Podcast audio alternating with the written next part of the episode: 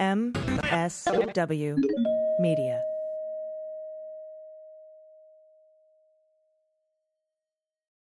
Big thanks to Real Paper for supporting Daily Beans. No new trees are cut down to make Real Paper products, so sign up for a subscription and get 30% off your first order at Real, R-E-E-L, paper.com/dailybeans, or use our code DAILYBEANS at checkout. And this episode of Daily Beans is brought to you by my favorite daily nutritional drink. It's called Athletic Greens. Athletic Greens is going to give you a free 1-year supply of immune-supporting vitamin D and 5 free travel packs with your first purchase. So go to athleticgreens.com/dailybeans to take ownership of your health and pick up the ultimate daily nutritional insurance. And we thank them for their support. News with swearing. Daily Beans, Daily Beans. Daily Beans, Daily Beans. Hello and welcome to the Daily Beans for Friday, January 21st, 2022. Today, the January 6th committee wants information from Ivanka.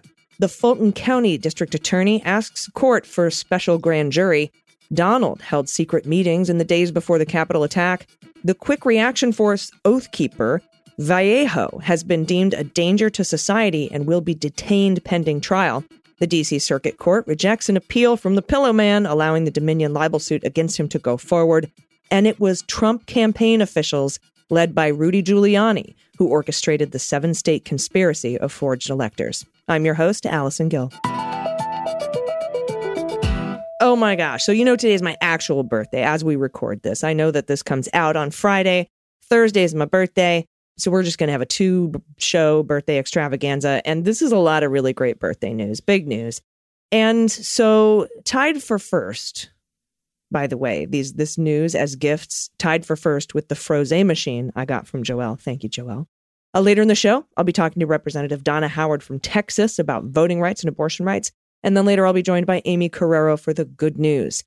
There are so many. Every single story today is a lead story. And so we're going to just hit them all. Let's do it. Let's hit the hot notes. Hot notes.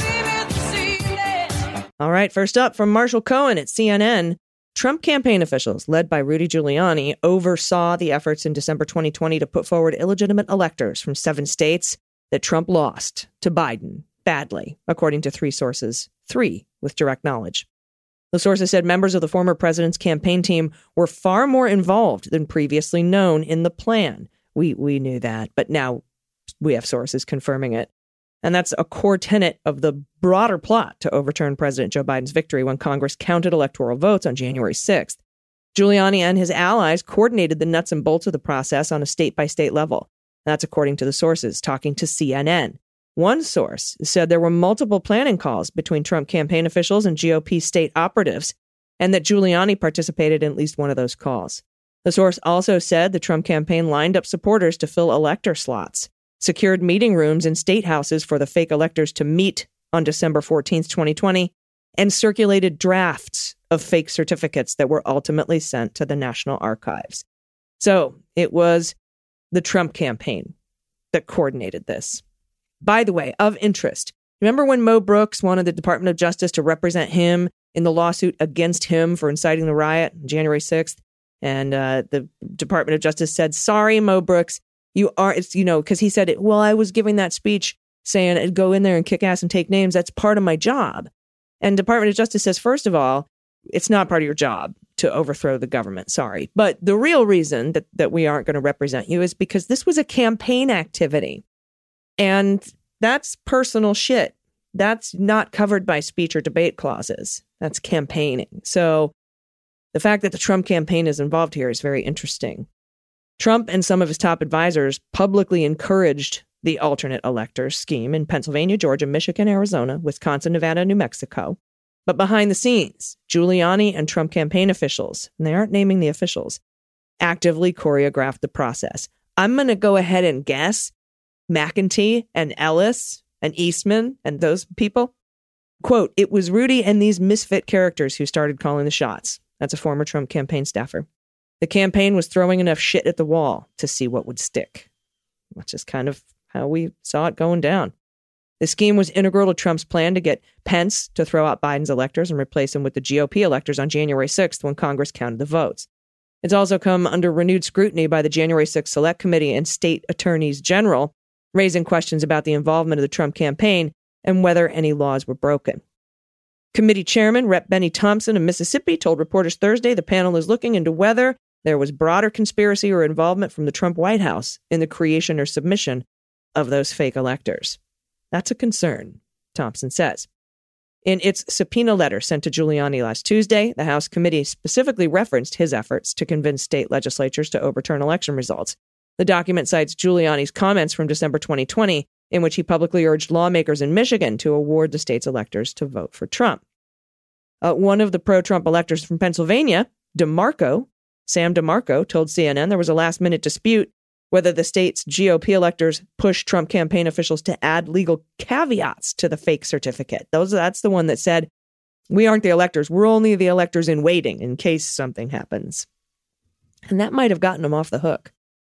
The fake documents from Pennsylvania and New Mexico ultimately contained those caveats, but the documents from the other five states explicitly claimed, falsely, that the electors were the rightful electors.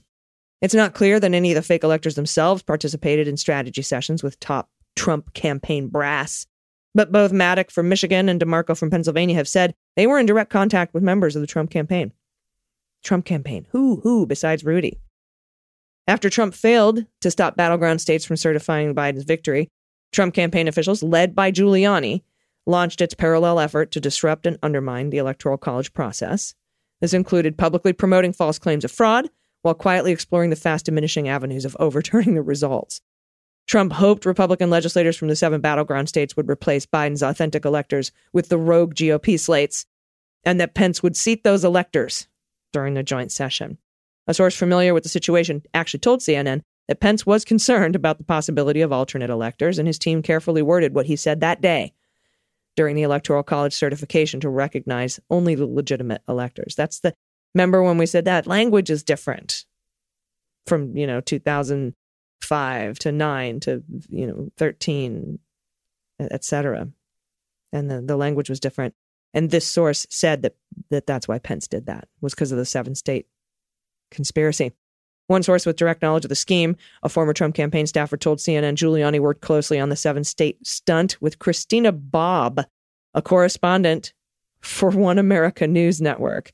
Bob reached out to a top Arizona legislator about supposed voter fraud, according to emails obtained by the government oversight group American Oversight through a public records request.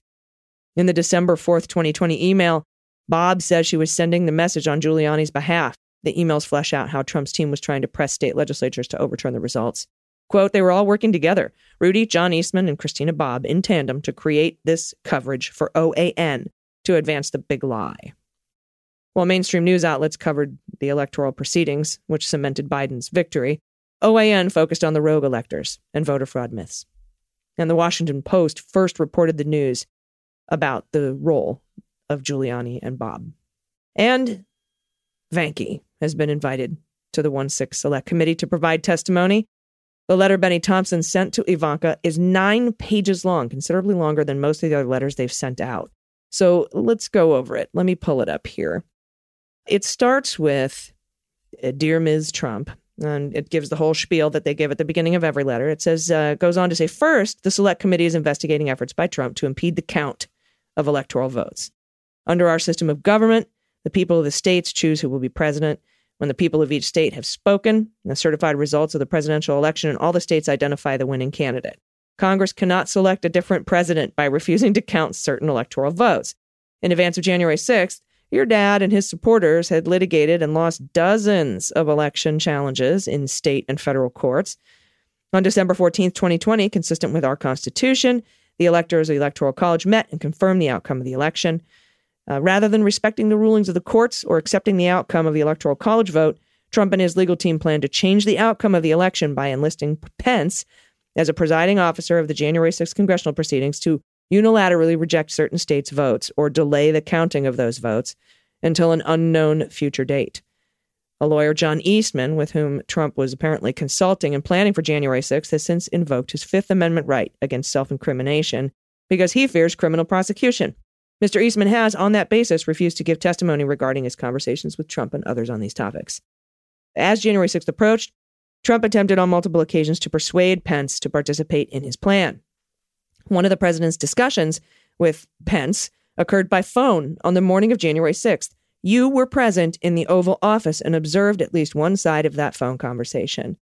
General Keith Kellogg was also present in the Oval Office, and he testified about that discussion as follows. It's been reported that the president said to the vice president, you don't have the courage to make a hard decision, and maybe not those exact words, but something like that. Do you remember anything like that? Answer, words, and I don't remember exactly either, but something like that, yeah. Being like, you're not tough enough to make the call. Question. Another report, this phone call, this is to Keith Kellogg, is that Trump said, Mike, it's not right. You can do this. I'm counting on you to do it. If you don't do it, I picked the wrong man 4 years ago. You're going to wimp out. Do you remember anything like that? Keith Kellogg says, words like that, yeah. I can't, it's tough, but yeah. General Kellogg also testified regarding your remarks. These are Ivanka's remarks at the close of the call. Ivanka Trump turned to me and said, Mike Pence is a good man. I said, yes, he is. The Select Committee wishes to discuss that part of the conversation you observed between Trump and Pence on the morning of January 6th, because Kellogg testified you were there. Similarly, the Select Committee wants to discuss any other conversations you may have witnessed or participated regarding Trump's plan to obstruct or impede the counting of electoral votes. For example, the committee has information suggesting that Trump's White House counsel may have concluded that the actions Trump directed Vice President Pence to take would violate the Constitution or would otherwise be illegal. Huh. Now, here's where the intent is, right? You have to prove that Trump knows that this shit is illegal. And here they are saying they have evidence and information that White House counsel may have concluded that Trump's actions would be otherwise illegal. Did he tell them? Anyway, goes on to say, to your knowledge, were any such legal conclusions shared with Trump? Similarly, in the days before January 6th, as a member of the House Freedom Caucus with knowledge of the president's planning for that day, sent a message to the White House chief of staff with this explicit warning. Quote, if POTUS allows this to occur, we're driving a stake at the heart of the federal republic. So did you discuss that or similar concerns with the White House chief of staff? That's Mark Meadows, or with the vice president of his staff or his staff. Likewise, when the former senior White House official with daily contact with the president asked whether Vice President Pence did the right thing, the official stated, I believe, yes, it was the right thing to do. Was Trump apprised of these other views held by his senior White House staff or by the lawyers for his campaign or others? She would know. Second, the committee is investigating Trump's response to the attack. Elements of the crowd began to march on the Capitol, et cetera, et cetera. At that point, it was already apparent it would not be a lawful or peaceful protest. At 1:49, the police department Metro declared a riot, according to information obtained by the committee. White House staff, who were aware of the escalating lawlessness and violence on Capitol Hill, alerted senior White House officials, including the White House chief of staff, Mark Meadows. Television news coverage, social media, and many other news sources identified the lawlessness around that time and continually reported on the violence for several hours. And the Select Committee is aware of the motivation of many of the violent rioters from their posts on social media. Moreover, evidence before the committee demonstrates the specific impact on the riotous crowd of President Trump's 224 tweet. During his speech on the Ellipse, he said, I hope Mike is going to do the right thing. I hope so, because if Mike Pence does the right thing, we win the election. However, in his 224 tweet, the president informed the already riotous crowd that Pence had refused to take the action he requested. And that's when he tweeted out that tweet about Pence. The message from Trump's 224 tweet spread through the crowd. Rioters described what happened next as follows. Once we found out Pence turned on us and they had stolen the election, like officially, the crowd went crazy. I mean, it became a mob. We crossed the gate. Quote, then we heard the news on Pence and lost it, so we stormed. Quote, they're making an announcement right now saying if Pence betrays us, you better get your mind right because we're storming that building. So they go on to say to Ivanka, we're particularly interested in discussions inside the White House and with the president before and after his 224 tweet. Testimony obtained by the committee indicates members of the White House staff requested your assistance on multiple occasions to intervene in an attempt to persuade President Trump to address the ongoing lawlessness and violence. Published reports indicate that Senator Lindsey Graham called you, pleading that the president asked people to leave. In his sworn testimony, Keith Kellogg explained the White House staff wanted the president to take some immediate action to quell the unrest. The president was, according to one account, stubborn. And staff recognized that you may be the only person who could persuade him to act. Only you, Ivanka. Question. Did you think that she, Ivanka Trump, could help Trump to get him to a place where he would make a statement to stop this? Kellogg says yes. Question. So you thought Ivanka could get her father to do something about it? Answer. Yes, to take a course of action. Question. He didn't say yes to Mark Meadows or Kayleigh McEnany or Keith Kellogg, but he might say yes to Ivanka? Answer. Exactly right. The testimony also suggests you agreed to talk to Trump, but had to make multiple efforts to persuade him to act. Question for Kellogg. And so presumably the first time Ivanka went in, it wasn't sufficient, or she wouldn't have had to go back at least one more time, I assume. Is that correct? Kellogg says, well, yes, ma'am, I think she went back there because Ivanka can be pretty tenacious. Goes on to say, in addition, other evidence obtained by the committee shows throughout this period, many supporters of the president were trying to contact the White House to insist he appear on the media and ask everyone to stand down. These individuals include Trump Jr., Laura Ingraham, Brian Kilmeade, Sean Hannity, multiple members of Congress and the press, Governor Chris Christie, and many others. One White House staff member had the text exchange with a person outside the White House. The incoming text says, is someone going to get to POTUS? He has to tell the protesters to dissipate. Someone's going to get killed. And the response from the White House staff member was, I've been trying for the last 30 minutes, literally stormed in outer oval to get him to put out the first one. It's completely insane. In the midst of the violence, Kevin McCarthy appeared on CBS, repeating his plea, the president make a statement, etc. We are particularly interested in this question. Why didn't White House staff simply ask the president to walk to the briefing room and appear on live television to ask the crowd to leave the Capitol? General Kellogg testified very strongly recommended they do not ask the president to appear immediately from the press room because press conferences tend to get out of control and you want to control the message. Apparently, certain White House staff believed that live, unscripted press appearances by the president in the midst of the Capitol Hill violence would have made the situation worse. Yeah. Unscripted. They go on to say Trump ultimately filmed a video statement from the Rose Garden, which wasn't released until 4/17. That video finally instructed the rioters to leave the Capitol, but it did not condemn the violence and instead delivered the message, we love you, you're very special. Public reports suggest you'd been urging Trump to ask people to leave the Capitol for 2 hours by that point in time. The committee understands that multiple takes of the video were filmed but not utilized. Information in the select committee's possession suggests the president failed in the initial clips to ask rioters to leave the Capitol. So they have them. They have the outtakes. The Select Committee has sought copies of those unused clips from the National Archives. President Trump has pending lawsuits seeking to block the release. President Trump also tweeted at 6:01, these are the things and events that happen when a sacred landslide election victory is so unceremoniously and viciously stripped away from great patriots who have been badly and unfairly treated for so long. Go home with love and in peace. Remember this day forever. This message provides further insight of Trump's state of mind that day, and it's evident from the events described above, you have knowledge bearing directly on the president's actions or inaction on January 6th and his state of mind as the violent attack occurred. The Select Committee would very much appreciate your voluntary cooperation. Third, the Select Committee is evaluating whether the president did or did not give an order to deploy the National Guard to respond to the violence on January 6th. Acting Secretary Chris Miller, who was in the chain of command and reported directly to the president, has testified under oath that the president never contacted him at any time on January 6th and never at any time issued him any order to deploy the National Guard.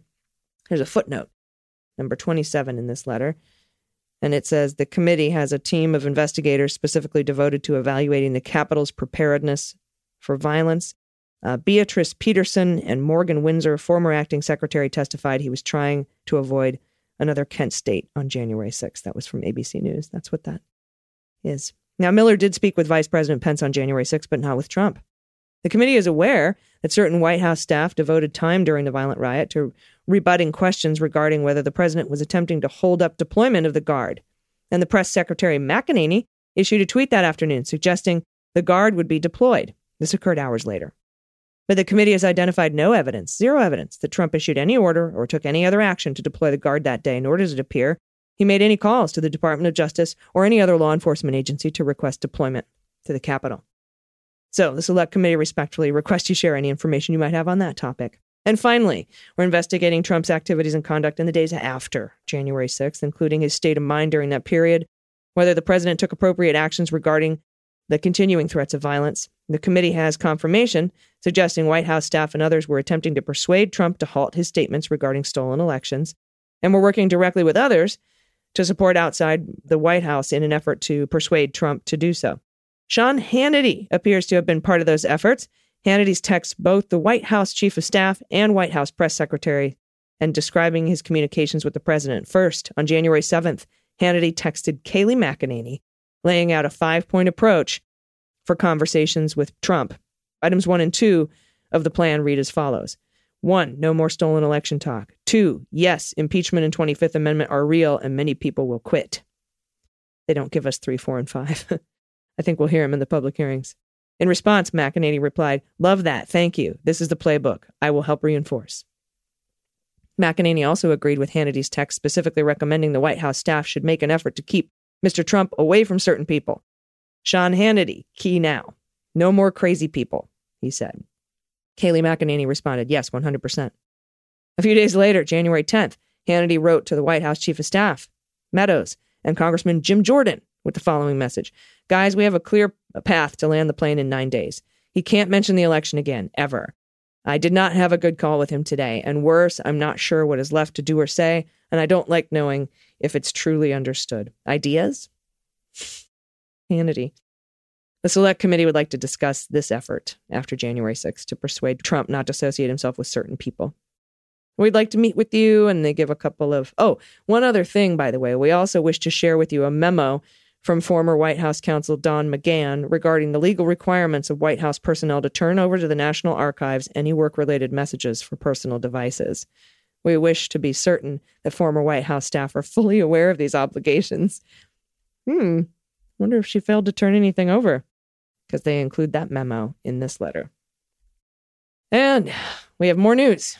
Today, Fulton County District Attorney Fonnie Willis is requesting a special grand jury to aid in her investigation of former President Trump's efforts to overturn Georgia's 2020 election results. In a Thursday letter to Chris Brasher, Chief Judge of Fulton County Superior Court, Willis said the move was needed because a significant number of witnesses and prospective witnesses have refused to cooperate with the investigation absent a subpoena requiring their testimony. And I think Raffensperger is one of those, because she cited Raffensperger comments he made during an October 2021 interview with NBC in which he said, if Willis wants to interview me, there's a process for that. So-called special purpose grand juries are rarely used in Georgia, but they can be valuable as Willis takes the extraordinary step of investigating the conduct of a president while he was in office. And that's according to legal experts. So we will see what happens with that.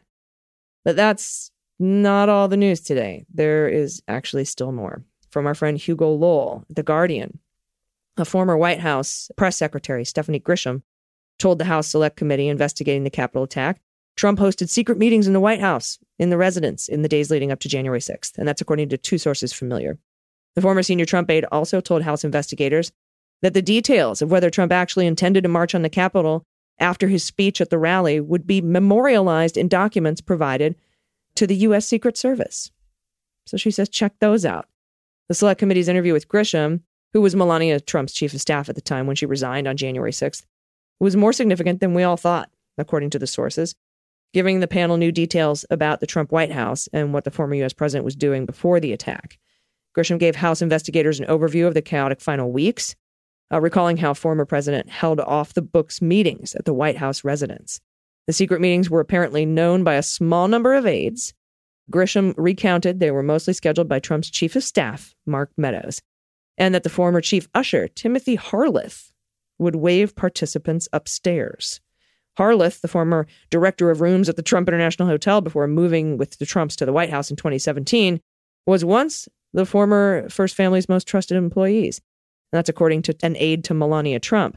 But after Harleth sought to ingratiate himself with the Biden transition team so he could stay in the White House, Trump and Meadows moved to fire him before Melania stepped in to keep him until Biden's inauguration. Grisham told the Select Committee she's not sure who exactly Trump met with in the residence at the White House, but provided Harleth's name and identities of other Trump aides in the usher's office who might know of the meetings. The Guardian previously reported Trump made several phone calls from the Yellow Oval Room and elsewhere in the White House to lieutenants at the Willard.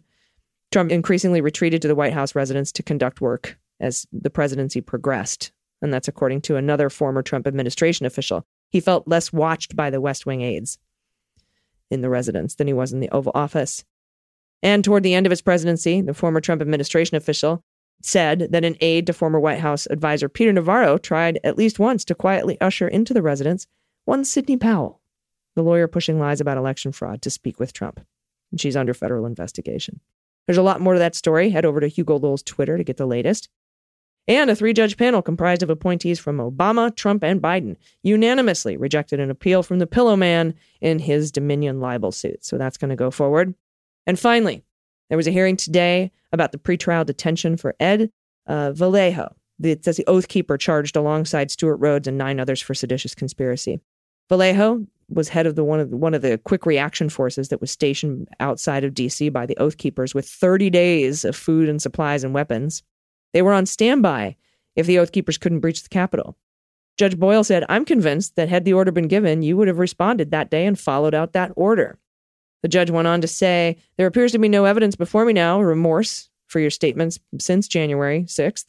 You are a serious danger at this time. This court will order your detention." And so now he will sit in prison pending trial. Stuart Rhodes, the prosecutors he was supposed to have a hearing on Thursday, but that was postponed, and we don't know why, but they did file their memo, and they're also asking for pretrial detention.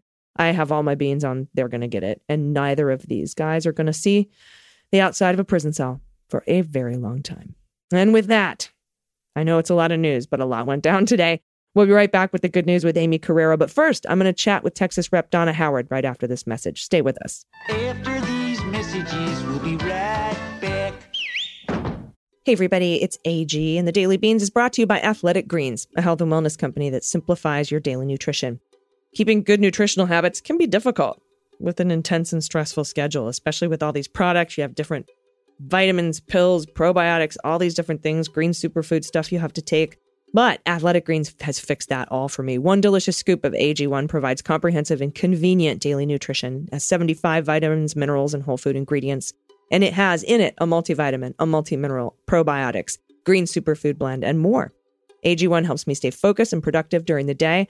I just have it first thing in the morning. It's delicious. I do it before I go to the gym. It gives me the energy I need.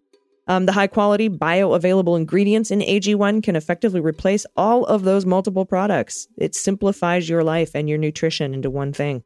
And it fits keto, paleo, vegan, dairy-free, gluten-free, and vegan lifestyles. It has less than 1 gram of sugar, no GMOs, no chemicals, and no artificial ingredients.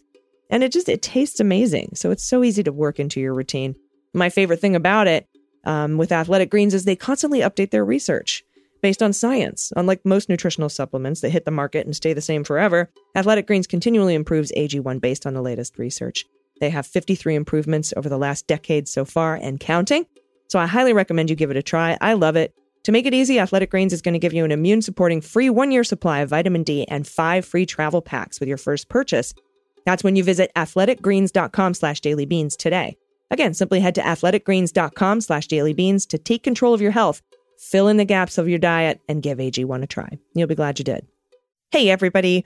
Welcome back. I am happy and honored today to be joined by a member of the Texas House of Representatives representing the 48th District in Austin, Donna Howard. Rep. Donna Howard, how are you today? You know, we're hanging in there. It's just constant things that we're having to deal with, it seems. SB 8 being one of many. So we're doing the best we can, moving day to day through this. Yeah, and I wanted to talk to you about SB 8. You're the chairwoman of the Texas Women's Health Caucus, yes, and you recently testified in front of the Senate Judiciary Committee about the widespread impact of SB 8. Yes. Can you talk a little bit? Let's just start with where SB 8 is in the courts right now. I believe we're waiting for a Supreme Court decision as to whether or not they'll grant cert to hear about it. You know, part of the challenge has been that there's been this seesaw of events regarding any kind of legal action, which is especially confusing in light of the fact that there was no court intervention to prevent the implementation of this unconstitutional legislation from the get-go. So despite the fact that, yes, it is moving through the courts in some form or fashion, it's not the usual form or fashion. And SB 8 went into effect September 1, virtually banning abortions in the state of Texas and denying Texans the constitutional right that every other state in this country has that protection. Right now, the current part of what's happening in the courts has to do with a very narrow opportunity to sue that the Supreme Court said that it was going to allow pending the approval of our Fifth Circuit Court of Appeals, which is very conservative, or our Texas Supreme Court, which is basically just saying suing the licensing provider. So the licensing board for physicians and nurses, that sort of thing. Very narrow and not really having any impact and no answer on that, perhaps for months. Yeah. And that's the problem. And you know, personally, for me, I'm former military and I was a victim of sexual assault in the military. Yeah, and right. I sought abortion care in that particular instance. And my immediate thought went to all of the active duty service members who currently don't have a safe place to report their rapes in the armed forces because of the, you know, they dissembled Senator Gillibrand's Military Justice Act. Right. My immediate thoughts went out to all the service members there. And I mean, of course, all of the people who can get pregnant in Texas as well. But what has the impact been? Because I know we've seen stories about abortion clinics in Oklahoma and New Mexico and surrounding states being overwhelmed. And it's simply stunning that the Supreme Court would allow this to remain in effect, depriving people of their constitutional rights. So what has the impact been? The impact is huge.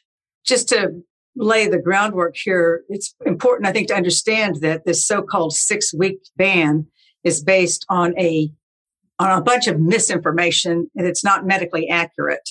We're talking about when supposedly there's a heartbeat. Well, there is no heart to beat at that point in time. It's electrical activity from cells that will eventually become the heart. But there is no heart. There's no pumping of blood.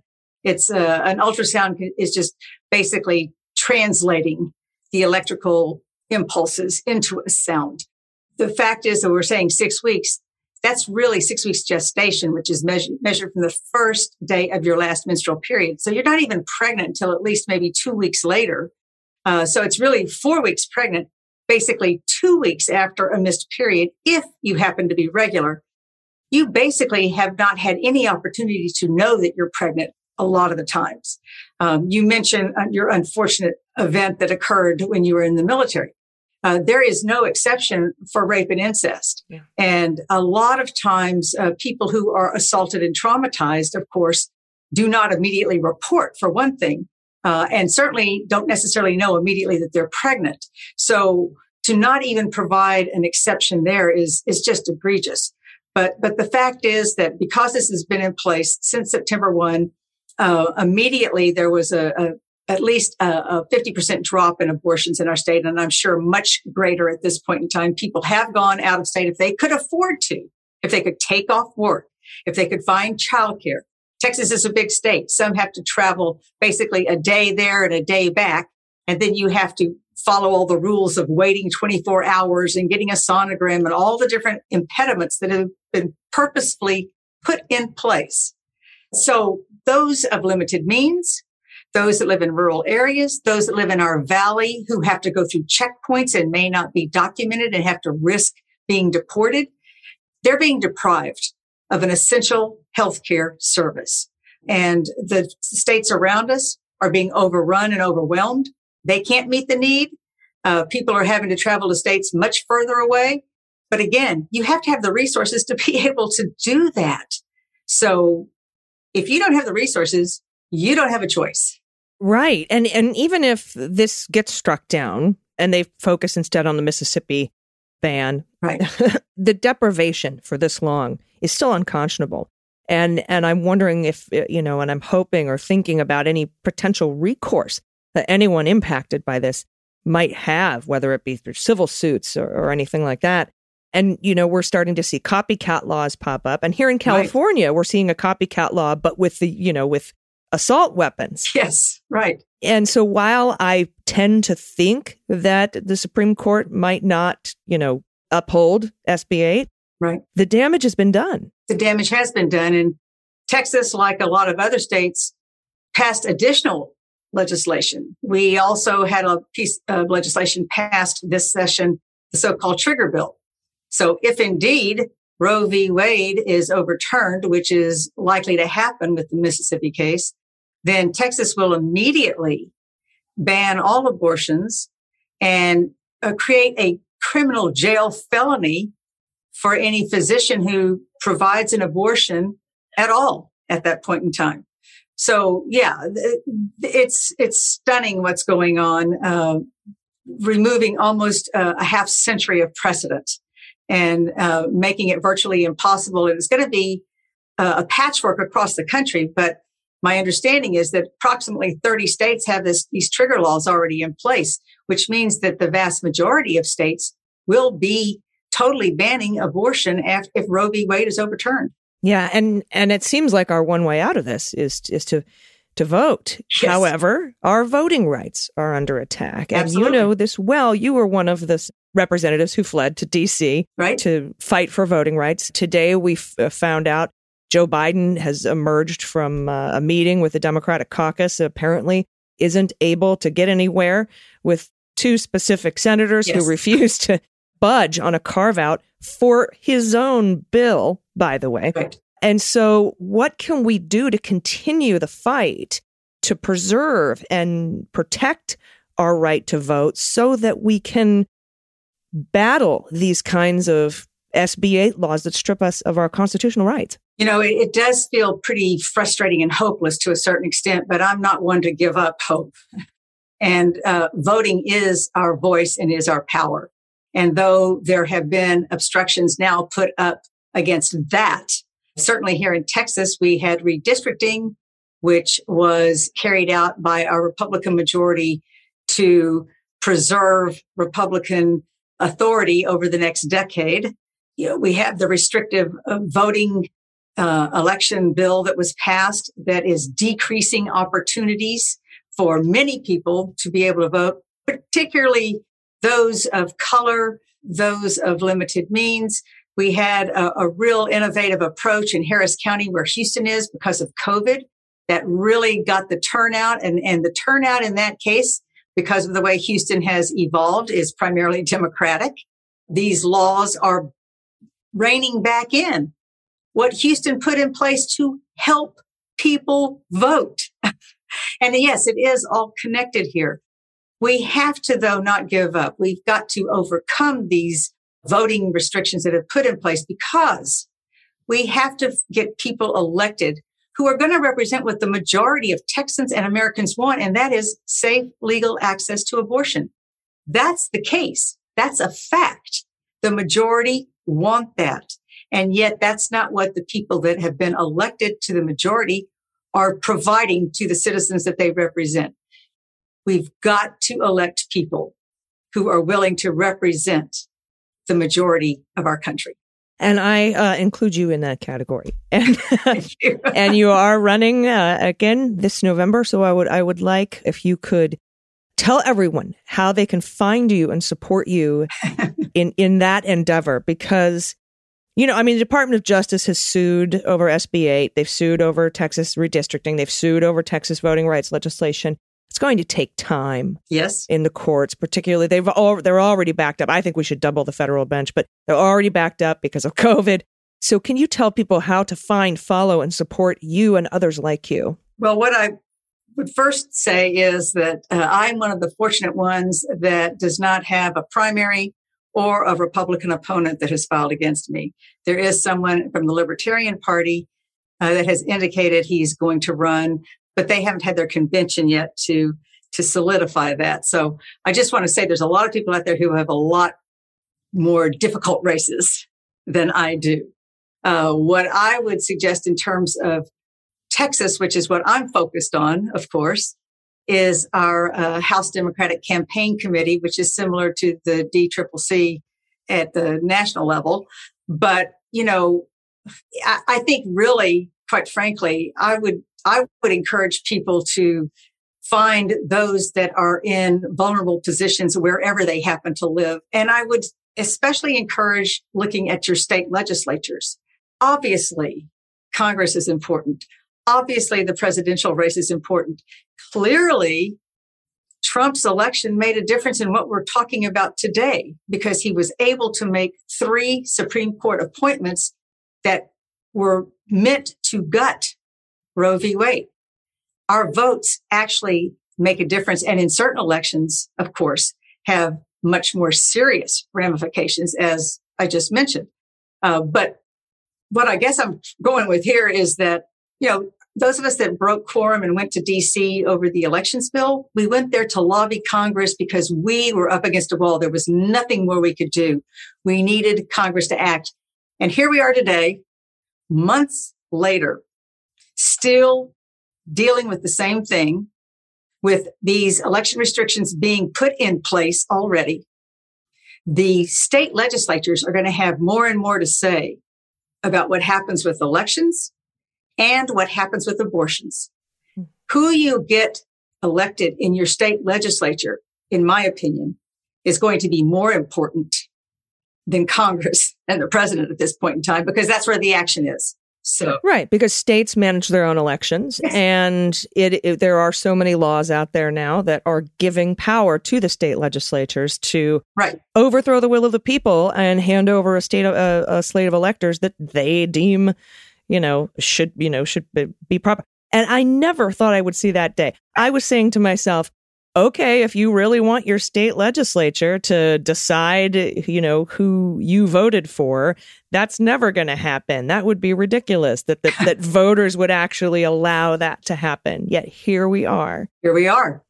Yeah, it's not going away. Well, I appreciate your time today. Thank you so much for the discussion. And everybody, Donna Howard, Representative Austin, by the way, very cool city. Yeah, we keep it weird here. Yeah, I've been trying to see if we could trade you. I'm in California. I was hoping we could trade Fresno for Austin. But I'm so glad you're there. I love your city, and thank you for what you're doing. Thank you so much. Everybody stick around. We'll be right back with the good news. Hello, friends. It's AG for the Daily Beans.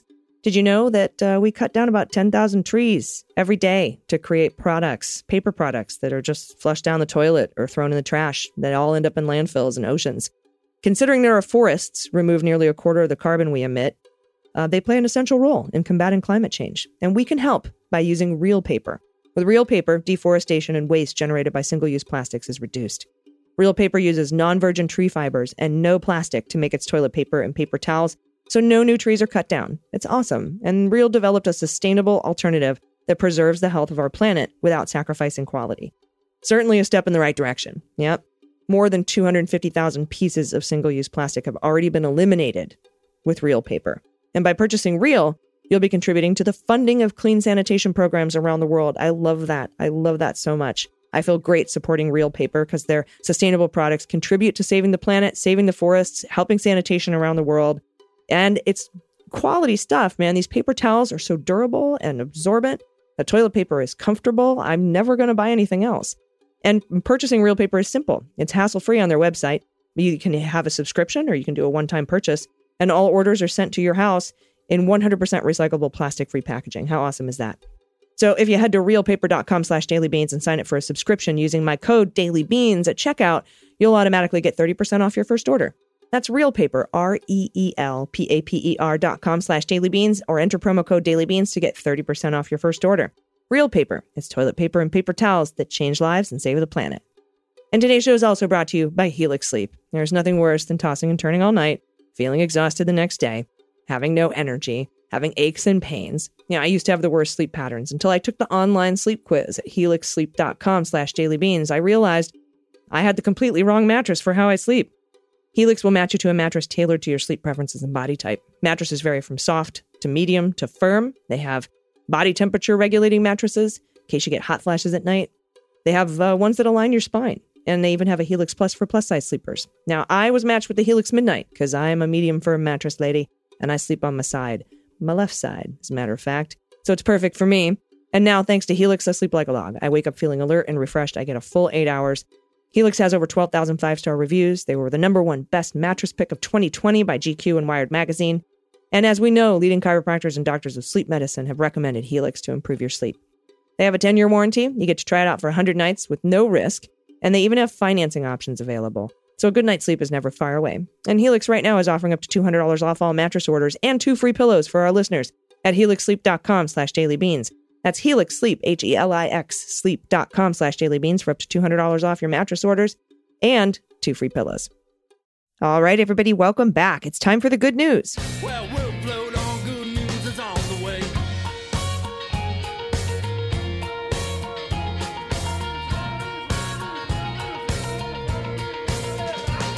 And if you have any good news, corrections, confessions, anything you want to send in to us, you can do that by going to dailybeanspod.com and clicking on contact. Joining me today for the good news is the one and only Aimee Carrero. Aimee, hello. Hi. Hello. How are you doing? I'm good. How are you? You had a big day yesterday on the tweets, on the Twitters.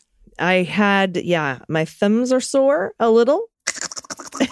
Or wait, were you on your phone? Were you doing it all through your phone? No, I wouldn't. Let me think. No, I was doing it on my laptop. Oh, I was going to say. Okay. But my arm's tired. I bet. No, that was a lot. And today, just retweeting all of the news today was such a big news day.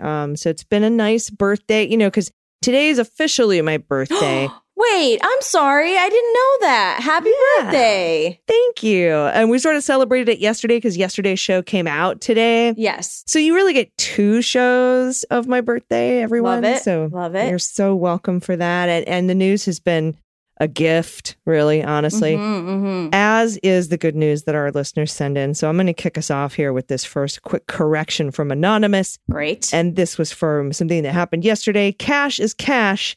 And cachet with a T is cachet. Yeah. So I will pass that along to the person who did that. And catch it.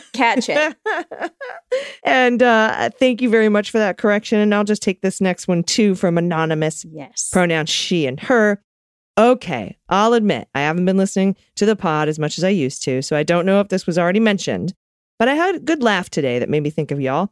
I get informed delivery emails from the post office. For anyone unfamiliar, it's just a notification that shows you a preview of the snail mail you'll be getting within the next couple of days. And occasionally, they throw in sort of a digital postcard. Well, today's postcard was an advertisement for an episode of the official U.S. Postal Service podcast, Excuse Me, the What? That womp-womp. Featuring an interview with Postmaster Louis DeJoy. When I tell you the sound that came out of my mouth was a cross between a laugh and a disgruntled groan, this cute little postcard for a podcast called Mailin' It. Oh. And it's got that Stooge's name on it. Ugh. Oh, grief. Anyway, Pet Tax is my brother's dog, Tully. Bro sent me a pic of her having crawled under a curtain with the caption, I feel like this would be a good starting point to Photoshop Tully as a Sith Lord. So naturally... amazing sister that I am, I obliged. Devil emoji. Thanks for making the pod. I'll try to listen more. Angel emoji. All right, so here's a mail in it picture. Oh, boy. And then here's the Sith Lord. That's amazing. That's a birthday gift right there. Oh, well done. And thank you for sending that in. Oh, I love that. Well, next up we have a submission from Mikey or Mickey, maybe Mickey. Pronouns he, him. Hello, my friends. I have a vintage treason pillow bought at the Navy Exchange in 2014. It's machine washable, which is probably the nicest thing I can say for an otherwise adequate furnishing. Certainly not good enough that anyone should go get one, and I am ready to ditch it when my paycheck allows. Speaking of paychecks, my good news is that I've been at a wonderful new job for 3 months now, selling tabletop RPGs and board games. Woo-hoo. Oh, awesome. I'm so glad Aimee got to read this one. Hell yeah. Although it's difficult not to give all of my paycheck right now back, being among the things I love all day. And the people who share that passion is the best defense against despair. That's so true. Mm. Your podcasts are the next best. I've been listening regularly since the insurrection with some back catalog dives to understand the Mueller report better. Thank you for everything. Attached is my dear departed Donovan when he was just a handful of kitten and 25% ears. This message brought to you by Louis Gohmert, dumber than two bags of hair. Look at this little baby. Oh, my God. God, what a little tiny. Oh, rest well, Donovan. Yeah. What a sweetie. Maybe. Thank you for that submission. Next up, I love this.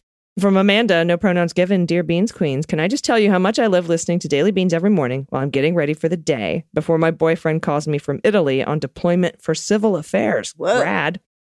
I've been listening now for the last year. You all have soothed my soul and met me in my upsets when I'm riled up. Over our political times, I never thought I would see a time like this, fascism rising in our country while raising two teenage boys. It's comforting listening to the opening, They Might Be Giants, all the way through the ending to know that Gen Xers like me are just as fed up with this shit and ready to move forward in healing our nation and bolstering our democracy. Yes, Amanda. No bedtime for democracy on our watches. I know you all get the reference. Thank you for all you do and reminding us to take care of ourselves and each other, laugh, and find our joys while holding the powerful accountable. I don't have pets, but here are my tribute tattoos to Susie Sue and Tori Amos, my other queens. Yeah. Oh my God. How rad is that? Oh, I love the Susie one. Oh, these are so great. Two of my favorites. Man, Amanda is one cool ass cat. Hell yeah. We need to hang out. I love the sleeve. I really do. Love. So cool. I don't know where you're at, Amanda, but we need to hang out wherever you are. I know. I feel like you'd be friends. Just, you know, I feel like you have a lot of same interests. Mm-hmm. Me too. Let me come. Next up, Curtis, pronounced she, her. Hello, Beans, Daily Beans crew. This podcast makes me so happy. I love the conversations, the interviews, the good news. Every single thing about it is so good. Thank you for all that you do. I hope you know the positive impact you have on your listeners because I am the quintessential crazy cat lady. I have included, I hope. That's funny. I don't know why that got me so much. I hope pics of my new sweet babies. I say hope because when I look at the uploads, I can't tell what the heck is attached. Okay, you and me both, Curtis. But it should be Kit Kat pics, Jaja, Blossom, and Olivia. Oh my God. Look at that tuxie. Another tuxie with the nose freckle.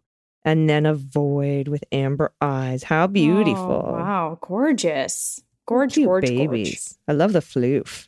So much floof. So great. Thank you for that. Next up from Steve, pronouns he and him. Hello, AGDG, Amy, and the rest. First, good news. And then a court case. Dung, dung. Dung, dung. My wife finally said the words, all of our winter break projects are done. Huh. Words I never thought I'd hear. The last project was a follow-up from a previous court case I sent in for the amazing, talented, and beautiful Judge Amy to rule on.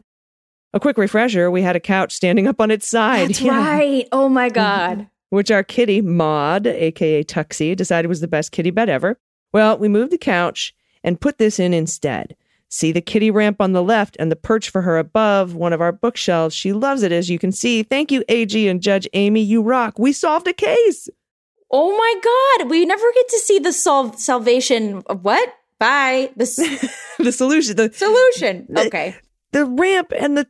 There's so cool. So cool. Look at that ramp. That's very, I'm thrilled that Maud found this to be a suitable solution. I was a little bit afraid that she'd be like, nah, I need the couch. Look how much she loves it up there, too. She loves it. Love. So cool. Thank you, Steve. Next up, we have Andrea, pronounced she, her. Hello, you wonderful humans. Your pro batshit biologist here again, apologizing for making poor Amy talk about her poop for so long. I clearly need to work on my editing when I'm having fun. No, please don't. But to answer your question of what cloaca is, it's the one orifice to rule them all. A one-stop shop for pee, poo, sex, and eggs, or sometimes live babies. Birds, reptiles, amphibians, and most fish have them, plus a small number of unusual mammals. Echidnas and platypus, yep. Because of course they do. Those are mammals. Those are both mammals that lay eggs, by the way. Oh, I just need to go. Because of course they do. For adorable animal tags, I'm attaching photos of a few cloaca-having animals. Oh no. We saw when we spent most of the first half of 2019 in Australia, so cool, a time when I became utterly dependent on Mueller, she wrote, to keep me in touch with the shit show back home in just the way I needed. Yeah. I included a tiny lizard that crawled under the door into our hotel room while we were watching a game of Aussie rules football, the ever-amusing Australian brush turkey, and the adorable, what did you say? Echidna. Mm-hmm. So glad you continued on after MSW with the Daily Beans. It's my favorite way to keep up the good news. Wow, and, wow, you know, wow. They Might Be Giants, who they do our theme song. They have a song about mammals that includes the mention of the echidna. So you should check it out. It's called Mammal by They Might Be Giants. Very good. Mm-hmm. I'm disturbed by these babies. I know that they deserve love and comfort and everything good, but good grief. Is that a hole where the ears should be next to the eye? Maybe that's the ear. Yeah. That's a cloaca. I'm going to be literally dreaming, having nightmares about this. Just stay a kid and you pee out of your poo hole. Hey, at least they don't have to think of, like, remember to wipe front to back. Ah, that's true. They just wipe. They just wipe.